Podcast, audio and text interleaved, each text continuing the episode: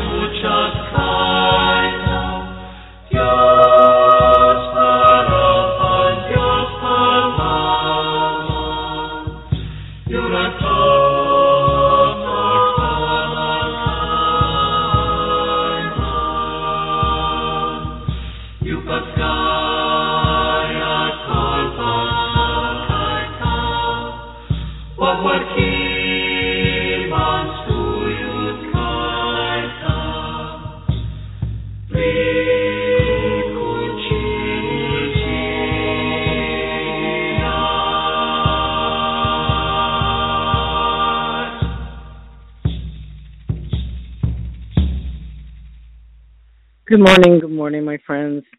You have reached the Sacred, Sunday Sacred, and I would like to welcome you to Sacred Sundays. And my name is Sean McCain, and I will be reading every Sunday morning, 11 a.m. We read right straight through the Bible. Today we're on Second Corinthians 8, and uh, I'm so happy to have you listening with me this morning. And thank you so much. So let's say, let's say a little prayer as we open uh, for our Bible study.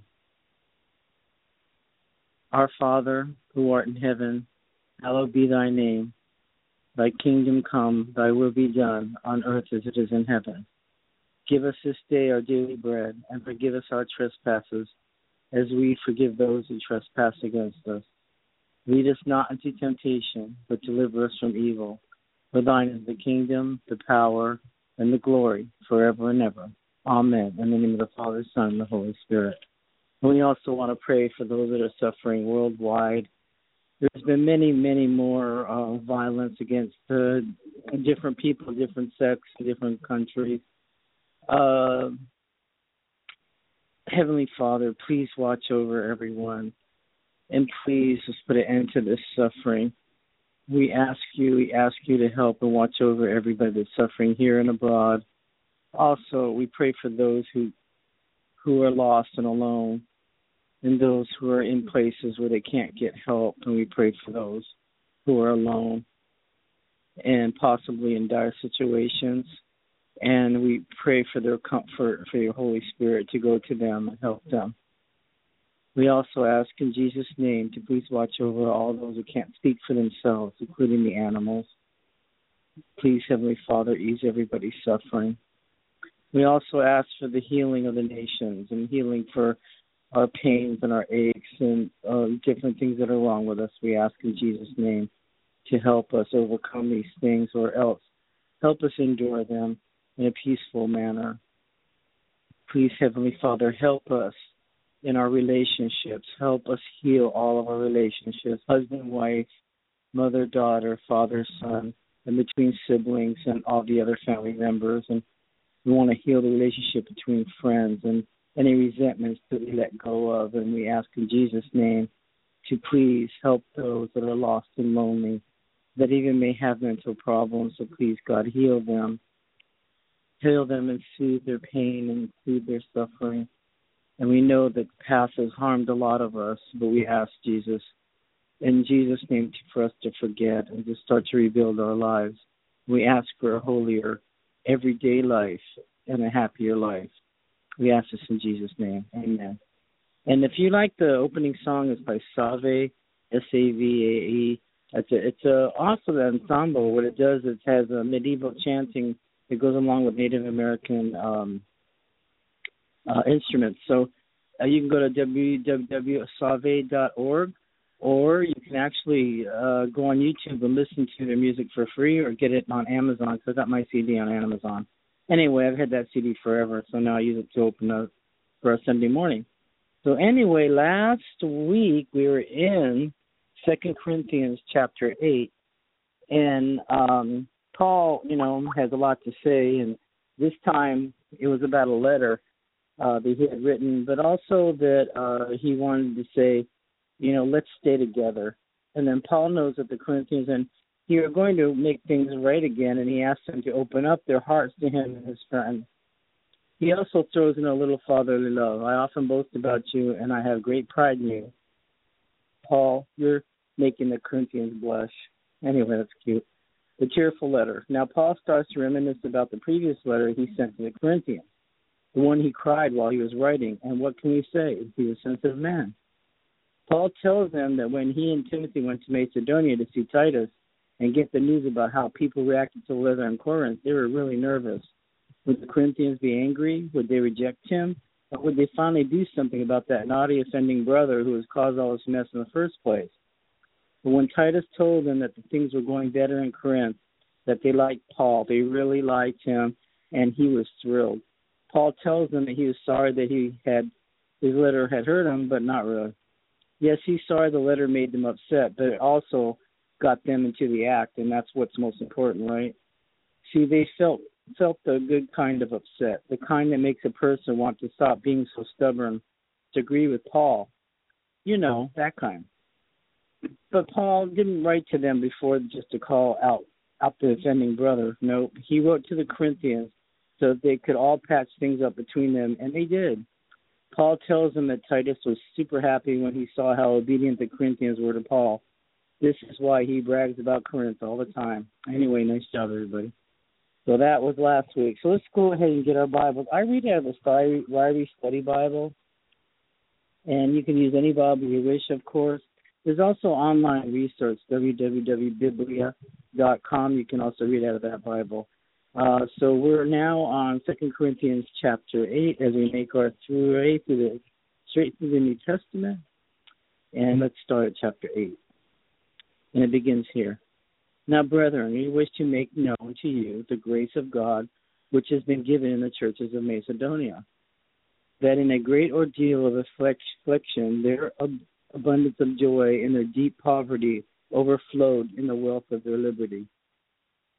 For I t- testify that according to their ability and beyond their ability, they gave of their own accord, begging us with much urging for the favor of participation in the support of saints.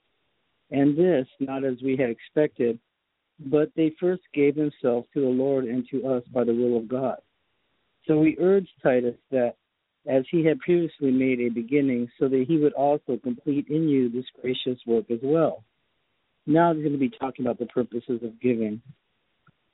Just as you have abounded in everything, in faith, and utterance, and knowledge, and in all earnestness, and the love we inspired in you, see that you abound in the gracious work, this gracious work also. I am not speaking this as a command, but as a proving through the earnestness of others and the sincerity of your love also.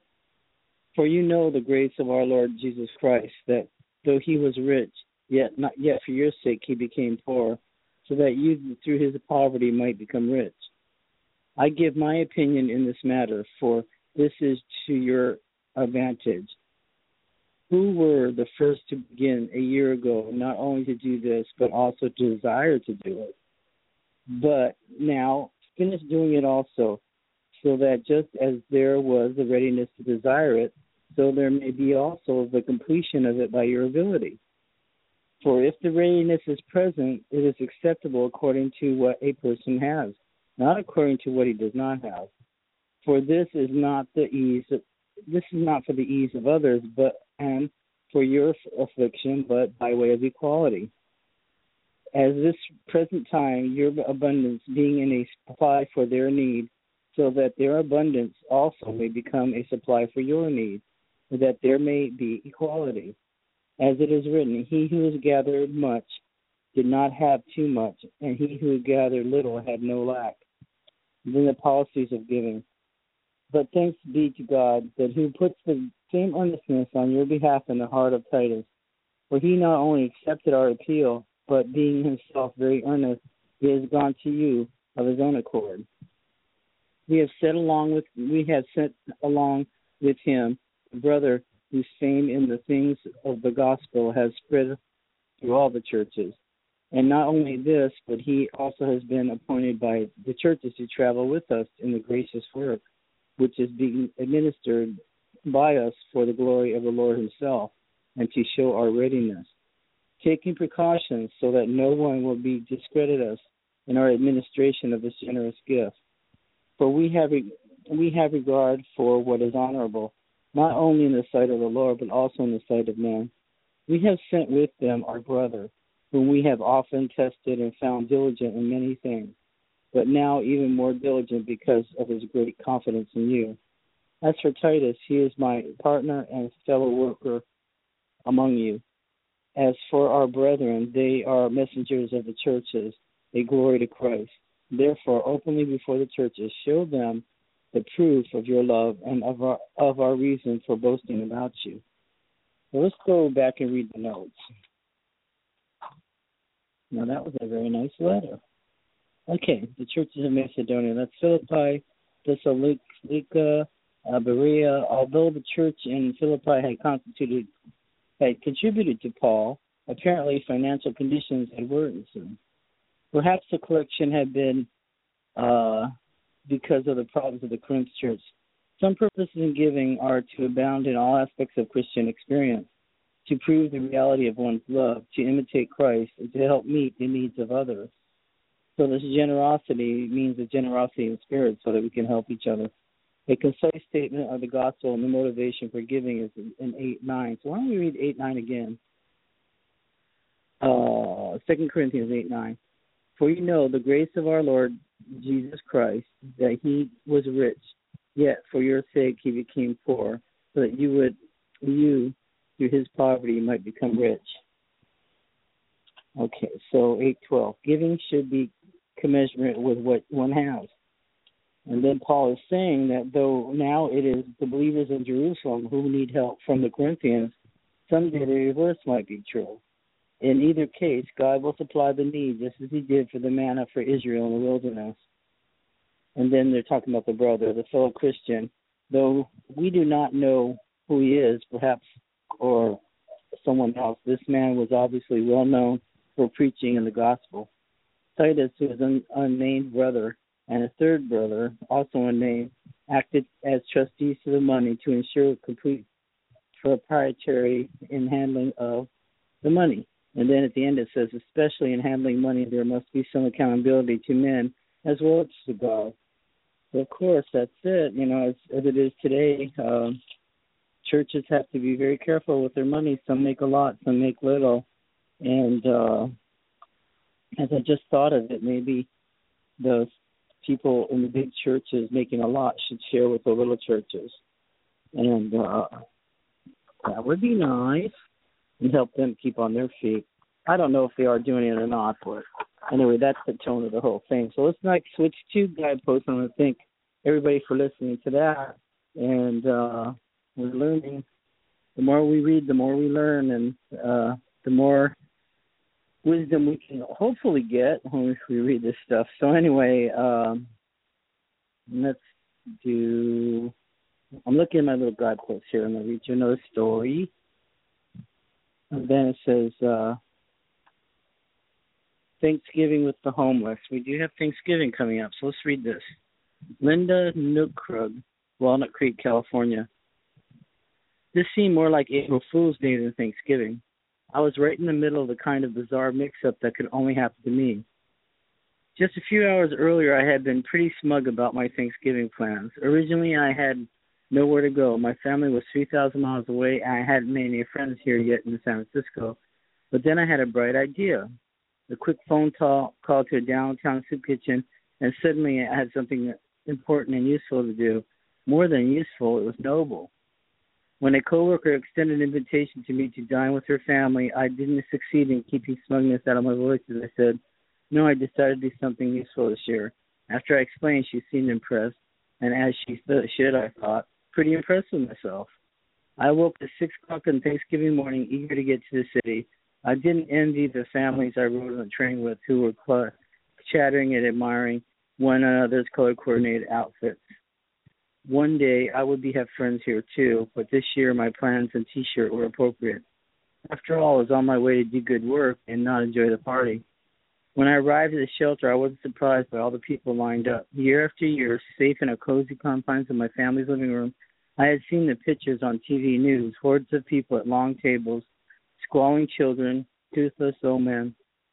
I looked around to see where I was supposed to go.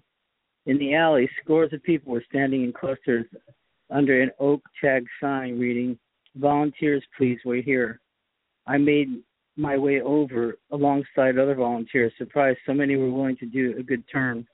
Apparently, the man holding the clipboard was surprised too, for he stumbled over his words as he said, I'm Ed, uh, folks. This has never happened before. We have way too many volunteers. We usually never get 50, the 50 we need. So we all had radio stations mentioned in it this year. So now we have 200 and no place to put you all, even in double shifts. He grinned. Just to remind you, we could sorely use your help for the rest of the year. Then Ed added, but today you good people get a reprieve. So we'd like to thank you all for coming and wish you a happy Thanksgiving. God bless you. A surprised murmur ran through the crowd. Everyone besides me seemed delighted to be able to leave. That's great news, the red cheeked man in front of me said to his pal. Now I can go over to my sister's, and Vicky's always claiming she doesn't see me enough. A woman was thrilled to be going to her cousin. Sarah told me to drop in any time, and the kids will be tickled by my surprise visit. My stomach felt hollow as I realized I didn't know anyone in the hall well enough to show up at the last minute, saying, Here I am after all. Just then, Ed called out, All you volunteers are welcome to join us for lunch, of course. I shuddered as the others left. Obviously, he meant it as a joke, but to me, it wasn't funny. The only contact I'd ever had with homeless people was when I had occasionally and gingerly handed one a quarter on the street. I had no desire to deal with them without the plastic barrier, the one that separated me and the food from them between us. But when I turned to leave, I couldn't. I'd waited too long. When Ed opened the gates, the people swarmed into the narrow corridor. The line surged forward and turned into a crowd, with me Somehow, in the midst of it, I was carried aside. I don't belong here, I cried to the burly man behind me. He shrugged. Who does? No, I insisted. I've got to get out. But as I succeeded, all I succeeded in doing was moving back about a dozen feet. The line just kept coming, taking up every available inch in that corridor. Eventually, I was swept up to the counter where the food was being served. I'm a volunteer too, I said as I recognized as I accepted two slices of turkey from the woman behind the plexiglass partition separating me from the food. I mean, I don't belong in this line. This this has had too many of us. She merely dumped a dollop of sweet potatoes and a tiny poopy cup of cranberry jelly on my paper plate. Happy Thanksgiving. Next, she barked, and I moved along. I'm a volunteer too, I told the man behind the counter as he handed me a plastic cup of apple juice and a corn muffin. Happy Thanksgiving and God bless you, darling, he said. Defeated, I slowly made my way toward a long aluminum table covered with thin paper tablecloth. I settled into one of the, the empty seats, too tired and discouraged to leave, but not wanting to have any of these people get too close. A man sat down opposite me. He stuck out his hand and shook mine. I'm Fred, he told me. I'm an alcoholic, he added, going on to say that he was now on the road back. That's nice, I said. I was supposed to be a volunteer here. Oh, his face fell, and he turned to the man next to him. A pregnant woman, somehow managing to hold a toddler as well as two plates of food, slid into the end seat and smiled at me warmly. It's nice to sit down, she said. You know how it is the first time I've been able to eat in peace for days. I'll feed your son, I offered. Oh, would you? That's so kind. Well, actually, I'm a volunteer. It's kind of my job. Always her face clouded. She ate quietly, not saying anything else. The only other people at the table were a father and son, a man in a tank top with a rip on the side, along with a man with a blonde cowlick and a missing front tooth. They bowed their heads briefly, and I averted my eyes, and I watched them as I picked up my crumbling corn muffin. The turkey was dry, and the room smelled terrible, like a junior high's lunchroom. I heard the boy say, Daddy, mm, I like this food. The father smiled at his son's exuberance. Don't eat too fast, son. He turned towards me and said in exclamation, It's been a while since I could afford to give him a good meal like this one, you know. I'm a volunteer, I said quickly. The father's face went went bright red, and there was an awkwardness in the air. Unaware of it, the boy chimed in helpfully. We got a volunteer in our class at school. She sits right down at our table, uh, our table with us at school. You know, she teaches us better than our teacher because she's right there at the same table he repeated, not way up in the front of the room. He smiled as he jabbed the plastic fork into the sweet potato and ate them with gusto. I stared at the boy, amazed that he put his finger right on the heart of the matter. I had been so busy looking for differences between me and everyone else, I was acting as if I was a separate species. But there they did were so different. Hadn't I had relation, bad relationships? Hadn't I got job problems? Didn't I have friends who were recovering alcoholics? And what about my 20 year old niece who was already a parent of a toddler and infant? Was this woman in the shelter less worthy just because she didn't live in a suburban home? Thoughtfully, I finished my corn muffin. By the time I left, I spoke with Fred, Dave, Ella, my table mates, along with Donald and Frida, the children. By then, the crowd had thinned considerably, and I was able to make my way through the hall easily. Once outside, I blinked in the bright sun, and then I cringed when I saw a TV newscaster with his microphone in the faces of several people on the line. What do they think these people are? Animals in a zoo? I stopped dead in my tracks then, having to smile at my own indignation. I had been feeling superior too, believing I was better than the people I was volunteering to help. Then I had trust had been thrust into this odd situation of having lunch with them, only discover we weren't so different after. The only barrier separating us had been one that I had erected myself, my willingness to see these people as they were, just people. Then that was when, caught deep in thought, I bumped directly into one of the newspaper reporters. Holding a pen over his notepad, he asked me, How was your meal?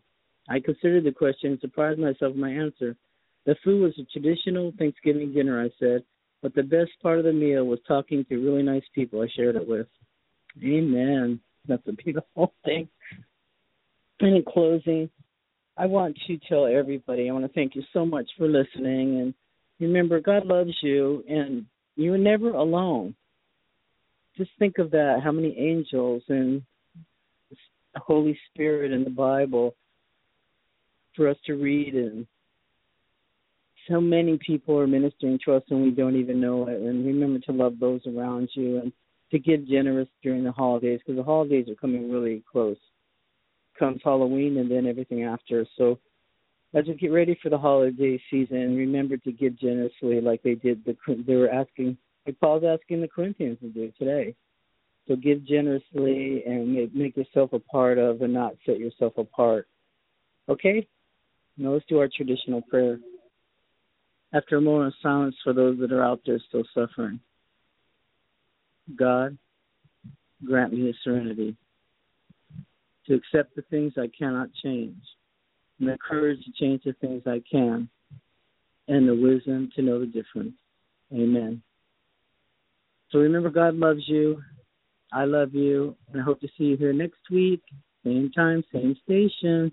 And we're going on to Second Corinthians chapter nine in the Holy Bible. Thank you all for tuning in. God bless you. Have a wonderful day.